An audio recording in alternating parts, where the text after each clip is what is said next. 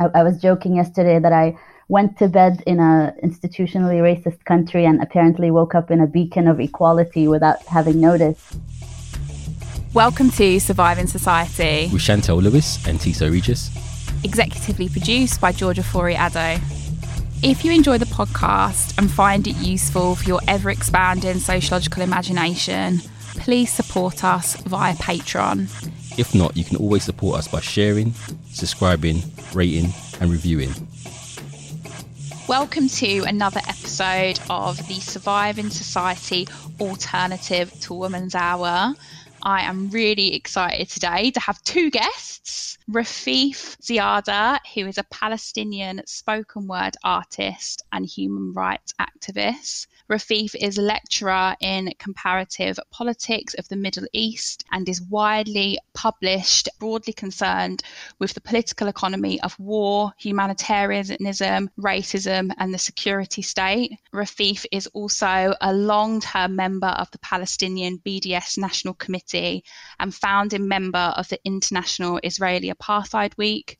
She works as campaigns coordinator at War on Want and a number of Palestinian refugee rights and anti poverty campaigns. Then, next up, we have Brenna Bhandar. Brenna is author of The Colonial Lives of Property, an amazing book. Um, she is co editor of Plastic Materialities.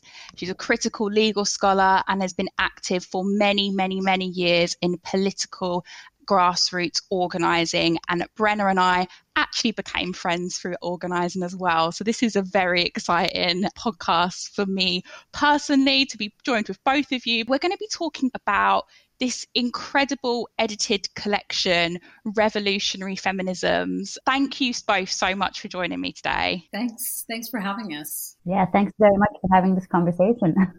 Rafeef, it would be really good if you could explain to the listeners how you came to be writing this book and your background in revolutionary feminisms.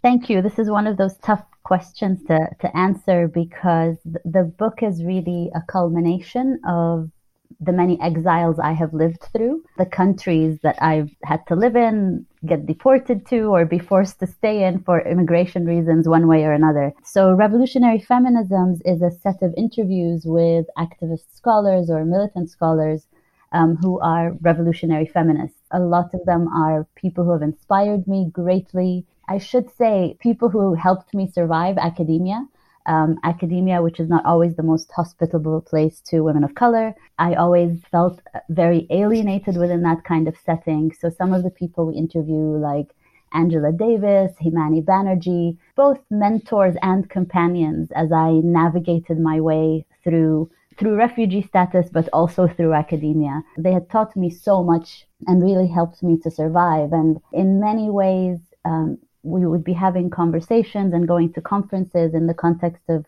having moved to the UK, where I felt there was a bit of historical amnesia around the role of many scholars of, of color and specifically revolutionary feminists who had really advanced our thinking around feminism, around racism, but also around class struggle. There was a historical amnesia around it, I think is the best way I have of saying it. So I, I really felt compelled to, you know, bring these stories of these incredible activists more to light and to engage them and have these conversations. And, and we very much, in thinking through how to write the book, decided to do it in the form of conversations. In academia, we're very much pushed to always do individualized work, to say, I had this idea just on my own. No one ever helped me to develop it. And here we were doing exactly the opposite. We were saying we all build on each other. There's very wide shoulders that we stand on, and we want to be having these conversations. It, it allowed us time for reflection um, and also for people to reflect on the current moment when we were doing the interviews. Um, and that's in a nutshell how I got to it. the actual book being interviews, there's something about this form and this writing style which I think created conversations amongst some of the scholars within this book that I feel like I've not read in this way before. As in, obviously, we're talking about many of their politics within this book. But I feel like reading it in this way, it was quite transformative for me actually reading it because again, like I'm not I'm not reading stuff that they haven't not said in in a sort of academic text or in a leaflet or in a book, but in an interview style, it's almost like you get something more from their from their scholarship and their political thinking. I mean, that's absolutely how I felt as we were going through it. Is you're able to connect lived experience you're able and also most of the scholars we've interviewed are like activists in their own right and their activism really inflected their academic work. And you don't get that when you just read an academic book. So having that reflection on people's personal histories um, how they radicalized and then how that in- inflected their academic work was was really something. And I think that's why it's I, I'd love for more people to read the book to kind of get that more personal touch to scholars they read in classrooms this book in particular for me is the most important book that's come out in the past few years. And I don't say that lightly. The conversations, the things that are discussed, the types of critiques, solidarity building, and discussions about the past and how it relates to the present, I think are fundamental for some of the big questions, but also local questions we're thinking about right now. So I just want to make that point clear that listeners, if you're listening, you need to get this book. Brenna, please could you also now tell us a bit about how you came to be part of revolutionary feminisms? Um, well, I think just to add to what Rafeef said, obviously my personal trajectory's been, you know, quite radically different from from Rafeef's. At the same time, we have a shared political and intellectual ground from which we think and act. For me, the different feminisms that we explore in the book have also been completely formative of my own scholarly work and also you know activism and and i mean we can call it activism but i also think sometimes you know the things i do i feel like well it's just a part of being a kind of responsible human being an engaged human politically engaged person. But in any case yeah so these these feminisms are ones that have just you know also been a real lifeline at different at different times. And the book emerges from a lot of conversations that Rafeef and I had been having since getting to know each other. I think it it first emerged out of a a frustration with what Rafeef referred to as a kind of amnesia about all of the thinking and the organizing that is really the you know the the groundwork, it's the grounding upon which, you know, the, the movements that we see in our contemporary moment, you know, they're, they're built on all of this rich work and, and labor and both intellectual and then, you know, all of the, I mean, not to make these problematic divisions, but all of the praxis, you know, uh, uh, the work of this and this praxis that these scholars, uh, militant scholars, as Ruthie would call them, you know, um, have engaged. And so the book was is really, you know, meant to bring to audiences who might be coming into politics now, thinking about concepts like intersectionality or thinking about Marxism or thinking about these kinds of things to to introduce them to to this work you know how we ended up doing the book. One of the things that comes through within almost within all the interviews is looking at the history of these revolutionary feminisms and their grounding in political organizing and from decades and decades ago and sort of retrieving that history, but also it does such a good job thinking about that history as being complicated, but also one of many successes. I think it's really hard to get that across right now within our current discourse, particularly on the left, because as you say, like there's been a lot of amnesia. I've spoken quite openly on the podcast about how I can be very much um, a contributor to some presentist conversations and I always need to do better but to sort of bring it back to these histories of solidarity building, global solidarity building, but also local solidarity building in a way that addresses those the nuances and the particularities of that time. Don't think there's many scholars that are able to do that. So I just want to, um, as we do on this podcast, big you up for doing that. It's a real craft and skill to be able to do that because there are people that have different positions and feel certain ways about particular movements, particular types of feminisms,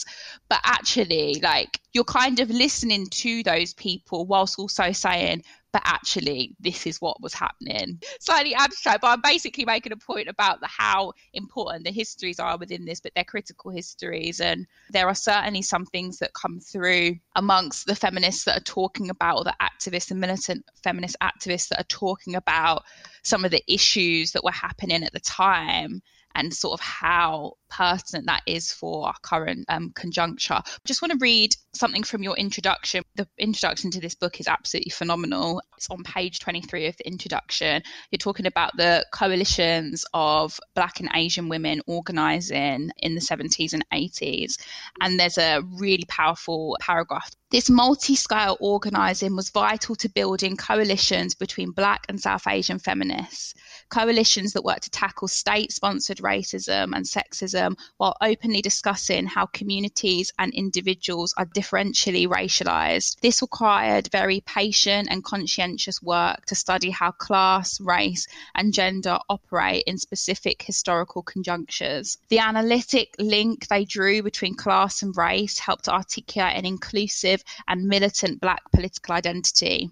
As we have noted, there were tensions and contradictions in this form of coalition politics, yet it remains an important moment that foregrounded political unity that paragraph in itself just literally deals with so many of the kind of like surface level debates that we kind of have at the moment. And we do, we do we talk about these issues on this podcast. Like we don't shy away from them. We really try our best to sort of think about the nuances within all within all these matters and how difference is understood and or received on the left. But that paragraph i think it's just it's shut it shut me up now. I'm like right let me just re- go back to my revolutionary feminism's introduction just to remind me about what is actually happening what was happening and what is at stake. You know we're we're both nodding our heads vigorously i guess. We should i'm really glad that you that you read that paragraph out because um, we wrote the introduction well it's been at least a year and a half i guess since we wrote it. And this the, the kind of work that you you just described. So this kind of work that was really a core part of anti-racist feminist organizing you know through the 70s and 80s and of course onwards after that all the way through up until now. I, I mean i would say that I don't know how core that kind of thinking is to at least some of the academic discourses around um, anti racism that we see today. One can often feel like one's in a quite a small minority now when that's the approach that one takes to their anti racist politics. The idea of really trying to understand structural racism through a feminist framework, which requires us to think about how you know race is something that is continually being fabricated expressed through gender and class and that you know racist discourses and racist formations shift and move and that the terms and the and the uh, names that we use to describe racism that they signify different things at different in different moments of time and i think that that the attention to the nuances of how racism operates sometimes it can feel these days i, I don't mean to sound like I, I definitely am not trying to sound like this was somehow better in the past but that kind of thinking doesn't feel so prevalent these days I guess that's what I would say. There are people that are trying to do to retrieve and to do that work present that discourse that you're talking about there brenna i think it came through in a couple of the interviews. The notion of being able to do multiple things at once within our feminist praxis and within our anti-racist endeavors like we can think about we can think about solidarity building we can think about the particularities but the particularities don't really get us get the goods always. So I think that that is it's a clear theme without the interviews, to be honest. But I think that it's really powerful the way that you're able to create that it's a careful critique and it's one that recognizes why the people that you're talking about, Brenna, feel the way they do, but equally tries to bring them with you. That's something that I try and think about what I can do with my language to bring people with me. And that this book is so fundamental, I think, for, for really redressing some of these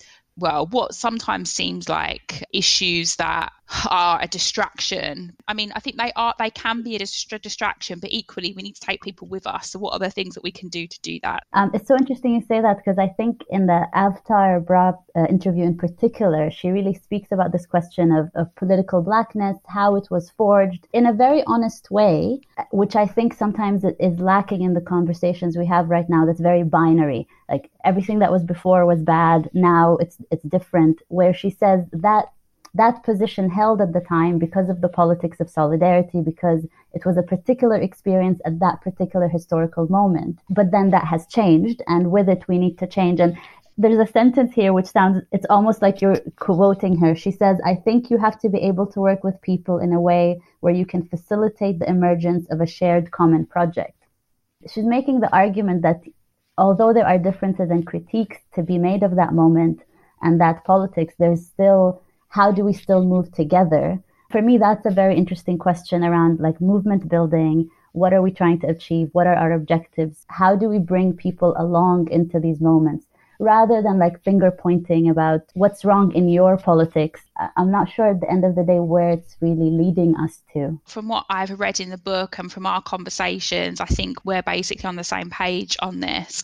But do you think that there can be sometimes people that maybe think the way we think about anti-racism or feminism that sometimes don't recognize that we have to think more communicate what we're trying to say in a more careful way to bring those people with us do you think that, that there could be a better praxis of that from how you've written the book, the way you ask the questions, that politics comes through. And I guess I kind of get a bit frustrated by is some of our grandstanding on the left about what we think people should know and do. We've had a couple of organisers on the show. We've had Leila Hassan Howe, Stella Dadzie, Liz Fekete, and they spoke about this grandstanding that did tend to come from men, though not always, and how that often created some gaps, but also we lose people, lose people that we could have brought with us. I guess for me, there's there's a question about honesty um, around the tensions.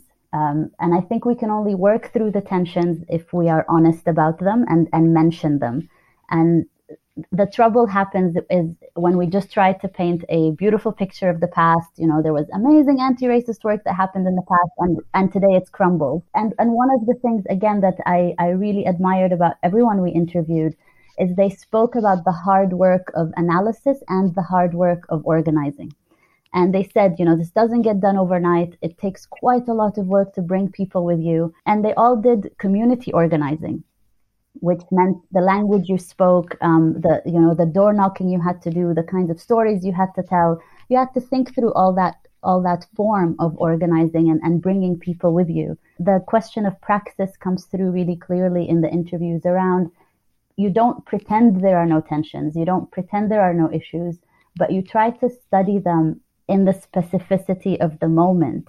So, how is class, race, gender, ability all intersecting in this particular time and, and just be honest about it and have that information presented honestly so we could organize around it. If, if we lose the honesty, then it's just all abstractions and sometimes really vulgar abstractions that aren't very helpful. I wanted to sort of put an issue on the table that I think is really important, just following up on what Rafeef just said, which is about disagreement and conflict. And in a lot of ways, I think that the space for genuine political and intellectual disagreement and conflict has been closed. So you often have people on the left, on the anti racist left, let's say, who, if you dare disagree, if you dare you know, engage in some kind of genuine, honest disagreement with the way someone is articulating their position, with the thinking behind it, there is no space left for that because often you're called out as being racist or or some other awful thing. And we've seen that recently play out in different contexts. And i think that that only going to do our movements harm because you can't advance the thinking you can't advance the praxis you can't advance the organizing if you cannot disagree with one another that is something that I think has changed a lot. It feels like in the last 15 years or 10 years, even in the last decade. So I think, you know, and then there's the issue of, well, then how do you deal with conflict and how do you deal with disagreement? And maybe there's an issue of trust that actually, you know, the kind of shared politics that, not shared politics that one could assume. Yeah, there's maybe a, a distrust or a suspicion about you know why one would would voice disagreement or or what have you. So i think that's an important thing to put on the table. How do we deal with tension? How do we deal with conflict? And can we even voice it without fear of being censured yeah i think that's something that i've been thinking about because you know if we think about collective work and we think about this book we can take a really personal sort of instance, well, how did Rafeef and I, you know, disagree on some things when it came to doing the book, and how did we deal with our our disagreements? You know, it's important to talk about that. You know, how how you deal with disagreements. So wasn't just wine drinking. no, it wasn't just. I mean, this idea then that also you can only collaborate with people who you absolutely already have agreement on everything with. You know, I think is is such a for me such a strange fantasy and also it, it, very apolitical actually you know i mean i i enjoyed the disagreements that i had with rafeef she taught would teach me a lot when she was mm. trying to tell me why i was wrong about something mm. and you know i i think that it's it's this is really an important part of politics i can have the disagreements with rafeef and we can talk about them because we trust each other. I trust Rafeef. And so when she tells me I'm wrong about something, I think that means that I'm listening to her in a particular way and hopefully trying not to be too defensive. But, you know.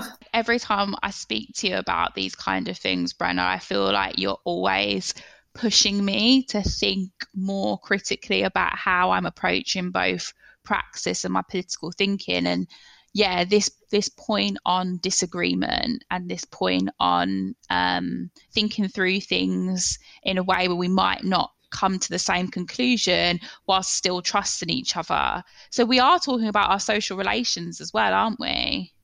Absolutely. And and they are on the floor right now.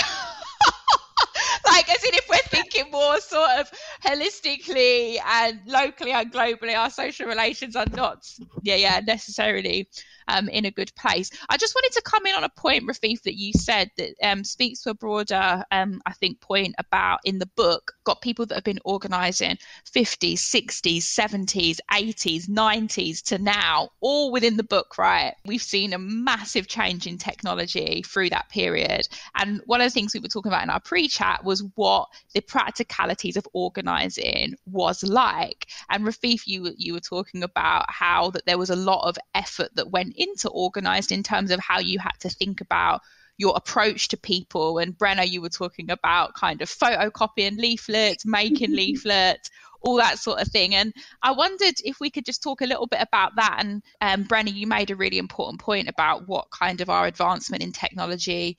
What's been lost? What what has happened to organising in terms of everything becoming a bit more online? I guess one of the things we were talking about is is the kind of political education and consciousness raising that happens through the modality of organizing. So if you're sitting in a room with people and you say, okay, we really need to organize this event, um, it's going to be some kind of a teach-in or a seminar, um, then how do you raise awareness about the event you're going to have? Well, okay, we need to stand outside for a week before the event's happening. Let's say it's on campus, on a university campus, and we need to leaflet people. And what are we going to put on the leaflet? How are we framing this event? And, and who are we trying to reach? I mean, all, you know, it, the, I'm just breaking down something that I haven't thought about for a very long time, actually. But that that's that's the kind of process that you would go through just for the very basic logistics of organizing an event in the pre-social media world. So think about all the conversations you're having and disagreements and then coming to an agreement, coming to some kind of resolution around organizing events, organizing protests, etc. with you know with your comrades or with your with the people that you're you're in a in a group with in a community with. And I think that you know I was thinking about this recently in terms of how we get to know one another and form community and form political community.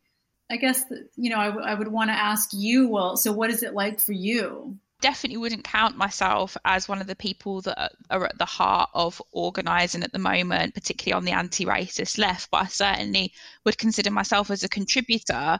Um, but what I would say is that I think that I don't disagree with what you're saying, Brenna, but I do think there are a lot of people that are doing a lot of that work right now that maybe aren't necessarily sort of shouting about it on yeah. social media. And I think even in the last, if we look at like what's happened in the last year, Black Lives Matter, more recently we've had Sisters Uncut sort of mobilizing like a, a, a national movement within the UK. Like I think there are people that are doing lots of the work that you um, speak about in the 90s. Do I think that it it could be better and it could take that, that there could be more inspiration taken from the interviews um, in the book from people that again that were record that have been organizing for decades and decades?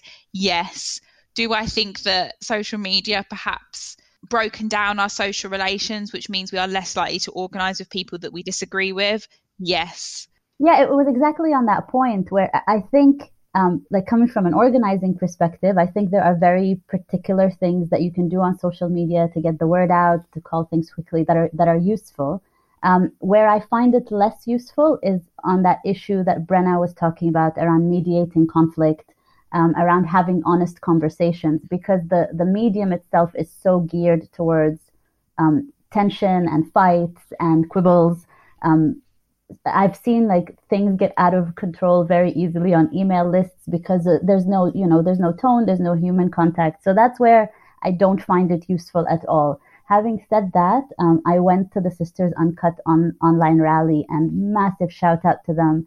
It was incredible. It was so well attended. It was brilliant, wasn't it? It, it linked struggles together in such a honest, incredible way. I, I mean, I was feeling quite you know, down from having been in lockdown for so long and everything that was going on around Sarah Everard and just the amount of violence that was creeping up in our lives. Um, and it was so energizing to be with with comrades in one space, even though it was a virtual space. Um, it, it would have, I know, it would have been good to be out on the streets, but it was still really amazing to have that conversation and, and be able to be there. Um, another organization that I, I thought it was really smart how they handled the social media thing was Dream Defenders when at one point they just took a break from social media. They said, This is not helping us. Um, it's actually just gearing us in the wrong direction. So we want to stop and think. Just to interrupt you, could you just explain to the listeners who, which group you're talking about and what they do? Um, so Dream Defenders is an incredible organization in the US um, that sort of people started to hear more about them around the Black Lives Matter movement, but they had been active before the major protests that we saw, um, working directly in Black communities, raising issues around abolition and police violence. Um, they they had also centered international solidarity within their praxis. Um, they had traveled to Palestine um, on a solidarity trip and it was just an amazing politics that they had been building. Um, and at one point, they said, you know, social media is not helping us at the moment to actually build the kind of politics, and, and took a break. Um, and I thought that was a really interesting way of, of thinking through it and actually saying that you can stop um, and actually test and tell what is this medium doing for our struggle? How is it? What is it giving us rather than the other way around? Because I do think it is a very addictive medium. Um, and and you know there's been a lot written about this um, that's very interesting i think I really wanted to talk to you both about was the kind of Marxist thread throughout the all the interviews, which I thought was very powerful. And in particular, I really liked the way because sometimes I, I find myself having a bit a a kind of critical friendship and love with Marxism. And I feel like that came across um, in Angela Davis's um, interview as well. She said, if you're really engaged with the scholarship of Marxism, you're one that is critically engaged with it, which I thought was really um, powerful. And I think maybe just kind of on a kind of interpersonal level, I feel like sometimes when I've had disagreements with people that I either look up to or are in um, solidarity with on the left, that is kind of been because I'm not being Marxist enough. Um, so I think it's it was really for, for me personally it was really it was really powerful to think about some of the ways in which the revolutionary feminists had either thought about their Marxist practice, written about it, and obviously organized um, around it. And I think that again it's something that comes through in all the interviews is that having that sort of shared political praxis what is is essential and i guess that is why Marx it comes up in with within all of the interviews. Essential to gaining and to gaining the wins we need in order to yeah become but create more liberation. I wanted to read a, a section from gary kinsman's interview. So i'm going to make sure there's a bio of all the um, interviewees within um, the episode notes. So look at that and also look at our social media for more um, on the different scholars um, that are within the book. But just to say that gary kinsman is a queer liberation anti-oppression and anti-capitalist activist in solidarity with indigenous struggles. Um, Gary's lived most of his life in Toronto and he's organised with the AIDS Activist History Project, the No Pride in Policing Coalition, and the Anti 69 Network Against Mythologies of the 1969 Canadian Criminal Code reform. That is just a tiny bit of Gary's incredible, incredible, incredible revolutionary. I'm just in awe. A section from Gary's into, and he's talking about Marxism, talking about the need for Marxism to be stretched and I loved this. Like, I love this idea of Marxism needing to be stretched. Um, and in this way, he thinks about Marxism as needing to, as he thinks about queering Marxism. Um, and he says, queering is a practice of denaturalizing the taken for granted from the diverse standpoints of queer people queering Marxism is like queering the family, queering the state. If you look at Marxism from the vantage point of the multiple social locations and standpoints of queer people, what does it look like? If you denormalize and denaturalize Marxism in relation to sexuality, what comes into view? Both in terms of its limitations and also its possibilities. I think it gives serves a really important but also insightful way of thinking about how Marxism needs to be stretched and how it's okay to think about it in ways that are beyond Marx and Engels. I guess it would just be really good if, if either of you could talk how you feel about the way Marxism comes into the book. I would start with is that everyone in the book is an, a militant anti-capitalist that's the position to which they come through to the organizing and to the thinking they're, they're, they're writing and their praxis. Um, as a matter of fact, in most of the interviews, you will hear the, the, the greatest lament is how people don't talk about capitalism anymore. That some scholars can write about intersectionality and race and gender and class, but without talking about capitalism, which which is very peculiar. Um, and and one of Brenna's lines about intersectionality in the book, Brenna says intersectionality as an academic insurance policy. I just thought that line was just so good. As in. no, no, absolutely. Like that critique around how you can supposedly do intersectionality, a term that has very much a history in anti-capitalism and not mention capitalism really comes through in the various interviews. So that's that that I would say is the starting point. In the introduction, um, we have a you know a long thread around historical materialism and how the scholars use historical materialism. Now, on the stretching, interestingly, not all the authors in the book come from the first, the same Marxian tradition. Um, they come from very different histories into Marxism and different organizing. Yet, they there was a number of basics they could all agree on which I, which was really refreshing in that you can have that disagreement, um, you know, on certain historical matters or different party politics, but you could still have an overall politics of, of discussion and an objective towards social change that you're working towards. Um, in terms of the stretching part, I'll let Brenna speak more about this, but I think all of the authors have really tackled um, questions around race in particular and, and questions around gender in using Marxism in a critical dialogue with Marxism and with, with a lot of tensions, but to really have gotten us to new ways of thinking and new ways of thinking and new ways of doing, I think, um, organizing with each other that are that are very valuable and sometimes missed uh, because people are so interested in the fight. Um, they sometimes don't frame it as a, like a friendly critique and pushing forward. Um, that's why I also really like the concept of stretching, and it, it comes from Fanon actually, while he was speaking about stretching Marx to account for colonialism. Well, I think that the question actually, you know, can be answered in in slightly different ways. I mean, of course, there's a traditional definition. Um, historical materialism we might kind of define in quite a narrow sense of, um, you know, examining, you know, the material conditions produced by um, a certain economic and political system, i.e., capitalist, capitalist social relations. So I think that you know that there's that quite narrow definition, but one way of thinking about how we engage Marxism, and and I think Rafeef is right to point out to the point out the huge diversity in the book between people's engagements with Marxism. So you know, you have the picking up the Fanonian idea of stretching Marxism, and then Angela Davis saying, well, actually, it's not so much about stretching Marxism as building on its critical insights. So taking its critical insights into fields of study that Marx did not, where Marx did not tread, and all of the orthodox Marxists who followed him, you know, did not. But another way of thinking about it, we can do the academic discussion of all of these different critical feminist and anti-racist anti-colonial um, engagements with Marx and Marxist traditions. But we can also just think about it in a more straightforward way of how did you come to your Marxism? How did you come to your engagement with Marx? And I came to it through reading Angela Davis. When I think about, well, what is my Marxism or how do I approach Marxism?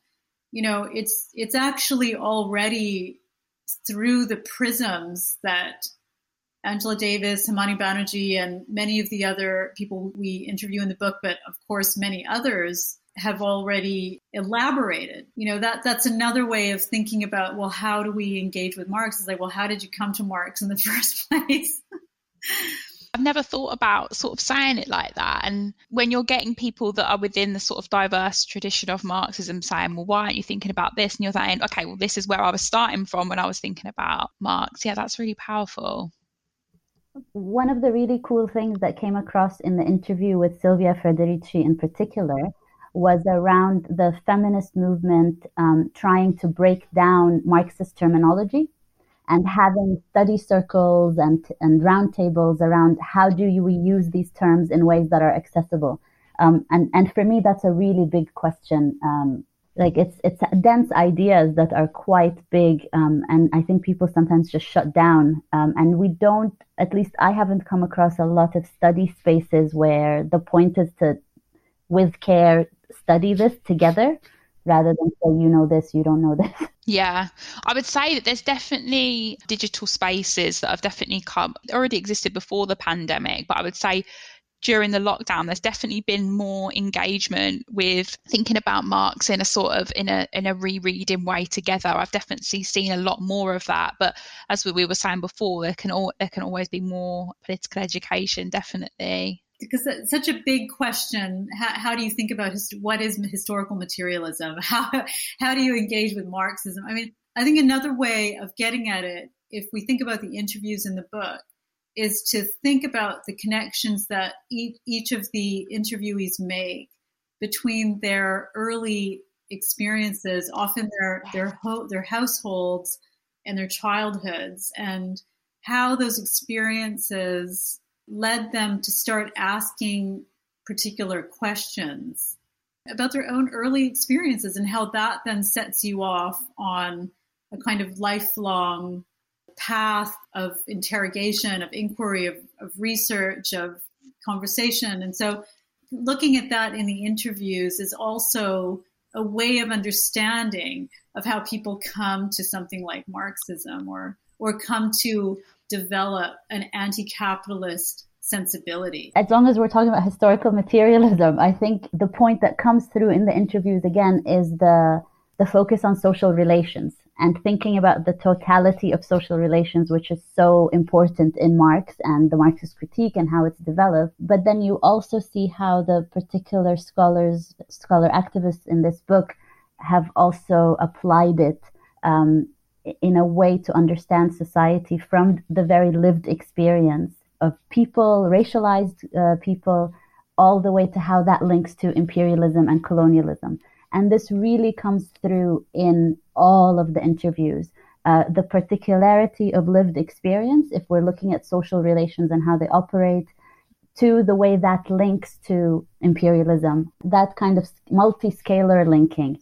So, one of the themes I think that links the way Marx was used uh, by these authors is this question of always a focus on the concrete um, and the social relations in the concrete and formulating abstractions from um, from that concrete level. And that's as nerdy as I'm going to get for today. oh my god, you both! I'm just sat here grinning. If you're a listener to this show, you will understand why I am so excited by this conversation now because I just think it's so generative and just so important. Sometimes our critiques of the lived experience do miss this element of why it's important for our understandings of how people come to being activists or scholar activists or thinking politically in the first place. And Brenna and Rafeef, both of your contributions there lead me to the next point with regards to thinking about the personal as political. And I'm just want to read a bit from Gail Lewis's interview.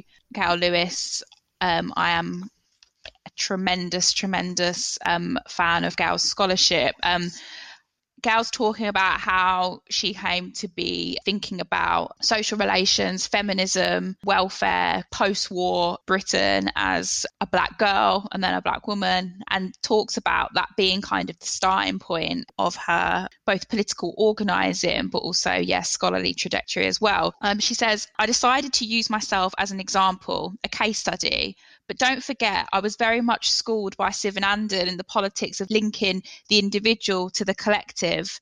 That brilliant phrase of his, making an individual slash local case into an issue, turning issues into causes and causes into movements, and building in the process a new political culture.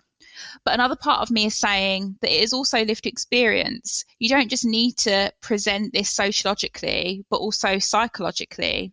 Through one frame, you could call affect, or through another, we could call emotions and interiority. And think about the way that stuff gets in us and forms in part our subjectivity. Let us hold on to the ways in which this is an emotional life too. I could tell us something about that social culture thinking about the Ruth Gilmore Wilson one, but also how Lisa Lowe describes jump scales. And you were talking a little bit about this, Rafeef, just then. Um, so she says, in her interview in this volume, in her activist and scholarly work, Ruth Gilmore Wilson insists on the need to jump scales in thinking and organising if we are to address these differentiated scales and spheres through which the work of social reproduction takes place. That's just a small section on thinking about jump scales. It's much more com- complicated than that. But I think these two themes within the book really come through thinking about our social relations, how we come to politics, our lived experience, but also how that then needs to be applied within the scaling up of how we create liberation or transform our lives or perhaps create um, an abolitionist future. No, I, I, guess the main thing I would say about that is is to check out the work of the scholars um, that are interviewed and particularly Gail because I mean if it, it, she does it so beautifully and, and so remarkably well um, tying in the, the very particular history, the individual lived experience, um, the emotionality of it, with also your interactions with state institutions, often a scale we don't think about, although, you know, our, our daily dealings have, have to be with state, state institutions most of the time. And then when you look at others like Avtar Brah in the book, she talks about always thinking through our location as diasporic communities, linking it to the roots and routes, linking it to the histories of colonialism. And I think, especially with this report coming out um, this week, um, supposedly saying that there is no racism in the UK, and saying that I, I was joking yesterday that I went to bed in a institutionally racist country and apparently woke up in a beacon of equality without having noticed. That report actually speaks about the colonial experience, the experience of empire, and the experience of slavery in particular in such troubling ways, um, wanting to erase that history and even beautify it and make it sound good. And I think, especially if we're speaking about the anti racist left, it's imperative on us to do that linking between the lived experience and especially in the context of COVID, we see the differences in death rates, the experiences of poverty in this country, how it's racially differentiated, um, experiences of deportations and how that's racially differentiated. Like it's institutional racism is all around us, yet we're being told it doesn't exist. But making that link between what's happening internally at that very individual level, that violence of racism faced on the everyday with the larger the larger scale is really important and definitely um, I think Ruth Ruthie's book uh, Golden Gulag is like a a brilliant methodology of how to do that upscaling uh, in a very very solid and concrete way. So I, I guess my way of answering your question would be I, I hope more people engage with the work of the scholars that are in this book. Yeah, I mean, I think there's a lot of different ways, again, of approaching that question of making the connections between these different scales. And you can see the different approaches in some of the work that you two have already been discussing. So, the way that Ruthie does this work in the Golden Gulag, and then the way she discusses it in the interview, to connect the experiences of marginalized communities to the municipal, then to the state level, to the national, to the global. I mean, she's she it is, it is I mean, she is really I mean, it's just amazing the way that she she makes these connections between these different scales. I think in Gail's work, it's less of a a question of of scale, right? It's more a question of really thinking about the the, the psychic social link, right? The connection between the the intimacies of the domestic family sphere, and then thinking about how those are shaped by um, and and you know operating within particular social formations, and then what is the relationship between those social formations and the state, um, and then how does how is the state embroiled in colonial histories and imperial warfare. I mean, you know, so again, um, you know, really brilliant work that she's done on making these kinds of links. And and then a third, you know, comment on this comes through in Himani's interview, where she talks about the issue of sexuality. You know, she's she's reflecting on on activists who have come up after her, activist scholars, and how, in her view, they made the personal particularly around issues of sexuality, sort of deeply political, I think is the phrase she uses.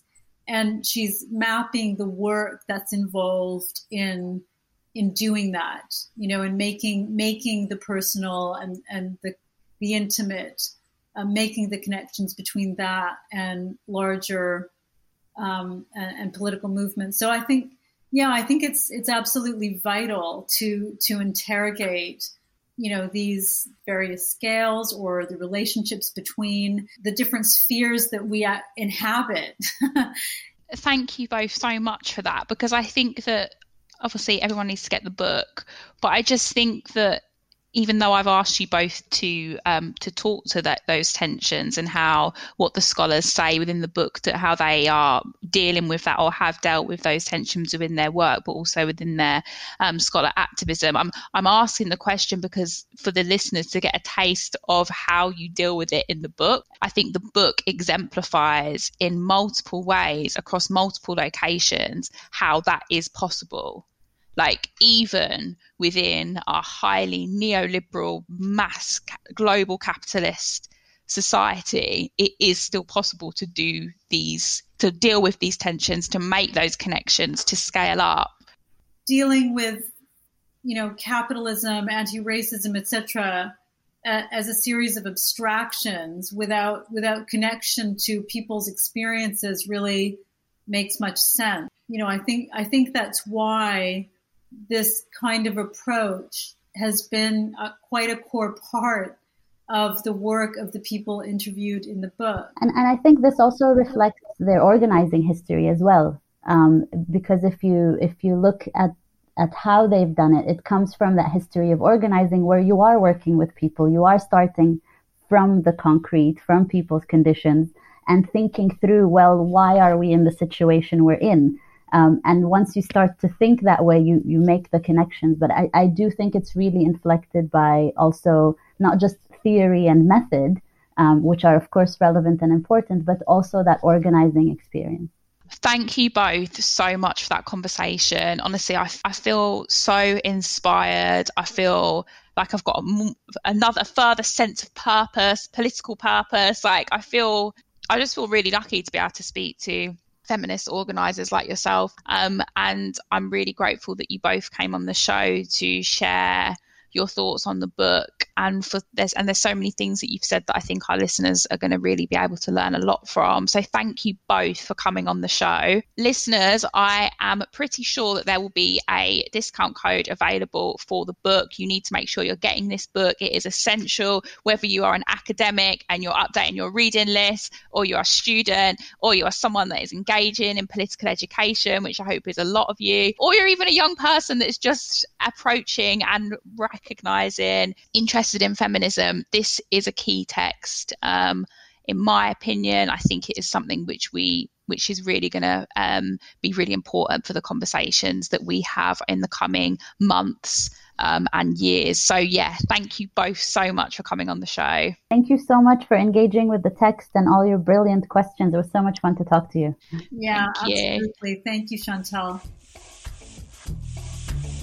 Thank you for listening to Surviving Society with Chantelle and Tiso. You can now continue the conversation with us on Twitter and Instagram. If you enjoy the podcast and find it useful for your ever expanding sociological imagination, please support us via Patreon. If not, you can always support us by sharing, subscribing, rating, and reviewing.